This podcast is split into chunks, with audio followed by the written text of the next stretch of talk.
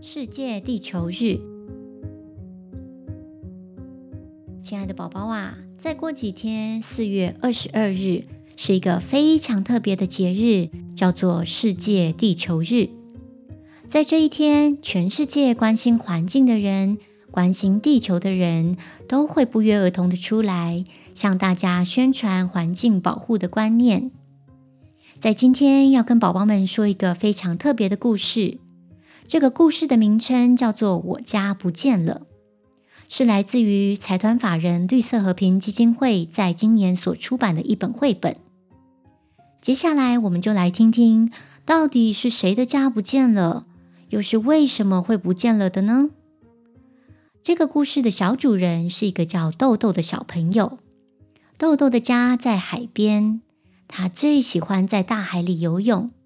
享受那无拘无束又自由自在的感觉。他有一艘小船，他也常常划着小船到处去探险。有一天，豆豆又划着他的船来到了海面上。这是个无风无雨又晴朗的上午。豆豆心想：“嗯，这真是个适合潜水的好天气。”于是他立刻拿出他的潜水蛙镜戴上，扑通的一声就跳进海里。在海里游啊游的，豆豆看到一只急急忙忙、身上背着大包小包行李的小丑鱼。豆豆就好奇的开口问：“小丑鱼，小丑鱼，你要去哪里呀？”小丑鱼一脸沮丧地说：“我的家，我的家不见了，我也不知道我该去哪里。”小丑鱼的家怎么会不见了呢？原来啊，小丑鱼原本住在一座五颜六色的美丽珊瑚礁里。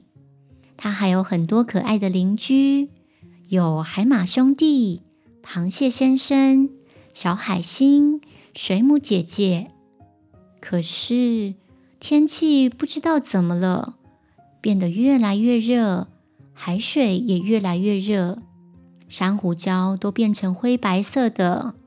邻居一个一个的搬走了，海里随处可见的不再是漂亮的鱼群，而是垃圾、塑胶袋、宝特瓶，还有吸管。小丑鱼的家就这样不见了。热情的豆豆说：“没关系，来我家吧，我家有美丽的海。”小丑鱼听了，很高兴的跳进豆豆的小缸里。决定跟着豆豆一起回家。豆豆和小丑鱼在往家的方向航行，船划啊划的。突然，他们看到远方的浮冰上面趴着一只瘦瘦的北极熊。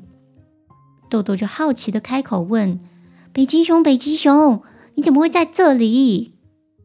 北极熊也是一脸沮丧地说：“我的家，我的家不见了。”我也不知道我该去哪里。啊，北极熊的家怎么也会不见了呢？原来北极熊原本住在一片雪白的大地上，土地和山都是冰块做成的。北极熊和他的家人在上面过着快乐的生活。可是天气不知道怎么了，变得越来越热，冰块都融化了。他和家人也走散了，北极熊的家也就这样不见了。热情的豆豆又开口邀请：“没关系，来我家吧，我家有个大冰箱，可以做出很多冰块。你还可以在我的浴缸里面泡冰块澡哦。”北极熊听了，开心地乘上豆豆的小船，决定跟豆豆一起回家。小船里载着豆豆、小丑鱼和北极熊，又开始出发了。划着划着，他们经过一座岛屿，看见了一只全身被熏得黑漆漆的无尾熊。无尾熊一脸害怕，一把鼻涕一把眼泪的哭着。豆豆赶紧下船问：“无尾熊，无尾熊，你怎么了呀？”无尾熊也是哭丧的脸说：“我的家。”我的家不见了，我不知道该去哪里啊！这到底是怎么一回事啊？无尾熊的家怎么也不见了呢？原来，无尾熊原本住在一座茂密的森林里，和同伴们过着开心的日子。它还有很多可爱的邻居，有袋鼠兄弟、狐狸先生、小野兔、天堂鸟姐姐和淘气的狐猴哥哥。可是天气不知道怎么了，变得越来越热。有一天，大火就在森林里烧了起来，一连烧了好几天。无尾熊的家就这样也不见了。热情的豆豆心里好心疼，于是又开口邀请：“没关系，来我家吧。我家的院子里有一棵大树，你可以像我一样在上面爬来爬去玩游戏。”无尾熊听了，也高兴地搭上豆豆的小船。四个人又再次航向豆豆的家。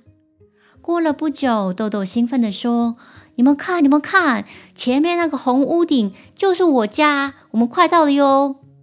于是，当船越来越靠近的时候，大伙竟然惊讶地发现，海水已经把豆豆的家给淹没了。只剩下红色的屋顶还露在外面。啊，我家，我家怎么也不见了啦！豆豆忍不住放声大哭。亲爱的宝宝啊，你知道为什么大家的家都不见了吗？会不会有一天我们的家也会不见呢？小丑鱼的家会不见，是因为海水暖化。北极熊的家不见，是因为冰山溶解；无尾熊的家不见，是因为森林大火；豆豆的家不见，是因为海平面上升。这些背后的原因，全都是因为我们的地球生病了，才会发生这么严重的气候变迁。为了要满足人类便利生活和物质生活的需求，我们砍了很多树，污染了海洋。为了要使用更多更便宜的电，我们从地底下挖出了很多石油和煤炭，并且燃烧它们来发电，又建造许多工厂、汽车、摩托车，制造出大量的二氧化碳和温室气体。这一切的一切都让我们的地球生病了，变得越来越热，也让很多生物失去了它们美丽的家园。亲爱的宝宝啊！我鼓励大家每天持续为地球做一件好事，节约用水用电，随手关灯，不浪费食物。我们多吃当季的水果蔬菜。